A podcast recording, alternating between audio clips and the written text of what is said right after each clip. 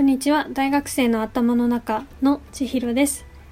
最近暖かくなってきましたがまだマフラーが必要な時期でもありますね。私は今日風が強かったのでマフラーをしてお散歩に出かけました。最近はネットフリックスでスタートアップっていう韓国ドラマを見終えたのでザ・クラウンっていうイギリス王室のドラマを見ています。メーガンさんの話題もあって我ながらちょっとタイムリーだなっていうふうに思いました。前回はゲストとしてあやかちゃんに来ていただいて長期インターンシップについてお話ししてもらいました。今回はまた私一人で進めていきたいと思います。今日のテーマはどこでも族とここだけ族です。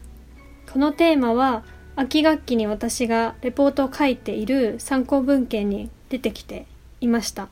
その時は参照しなかったんですけど印象深い話だったのでシェアしたいと思いました。まずはじめにどこでも族とここだここだけ族の違いについてなんですけどどこでも族は英語で anywheres っていう風にあの訳されていて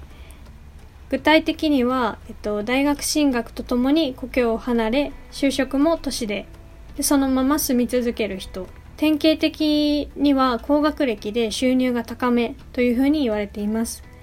何を重視しているかっていうことなんですけど個人主義あとは人種ジェンダー平等あとは自由を重視しています。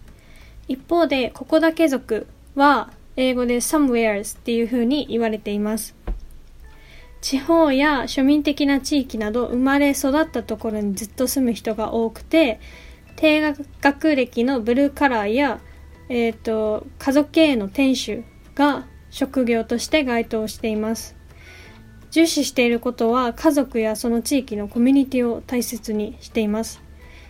ざっくりと2つに分けられた概念なので当てはまらないこともあり得るんですけれどあの対比する2つとして考えられています。どこでも族とここだけ族の間に生まれる圧力に関してなんですけど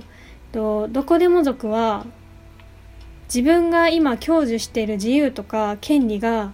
何で成り立っているのか認識していないもしくは忘れてしまっている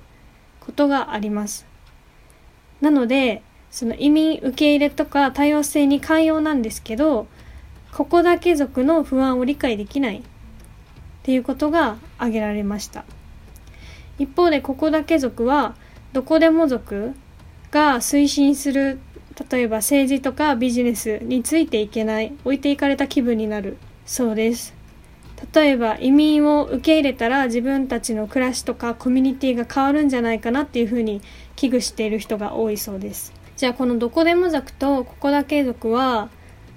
どこの地域で当てはまるのかっていう話なんですけど私は世界中で当てはまるんじゃないかなと思っています。代表的な例で言うとイギリスが該当するんですけどその EU 離脱にあたってはここだけ族保守的な意見が強かったからこそ EU 離脱っていうのが決まったっていうふうにその参考文献に書いてありました。なので今後イギリスはあのあんまり移民を受け入れたくないっていうあのマインドでいると思います。逆に私たちが住んでいる日本でもとどこでも族とここだけ族っていうのはあの顕在していると思っていて特に都市と地方の差が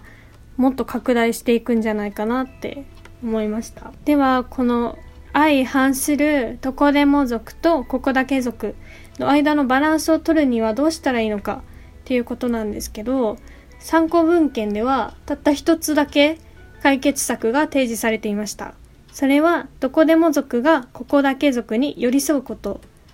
です。これは、えっと、やっぱりどこでも族の方があの主張する力とか、えっと、機会が自然にあるっていうことがなんですけど政治や教育ビジネスの領域で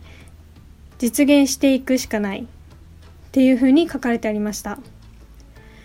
今後はどこでも族がここだけ族より多くなる可能性があるんじゃないかなっていうふうに考えています。今私にはどこでも族とここだけ族5対5の割合でどちらも尊重するべきなんじゃないかなっていうふうに考えてるんですけれどあと10年ぐらいしたらその割合がどっちかが増える可能性が全然あるなと思いました。今回はこの辺で終わりにします。聞いてくれてありがとうございました。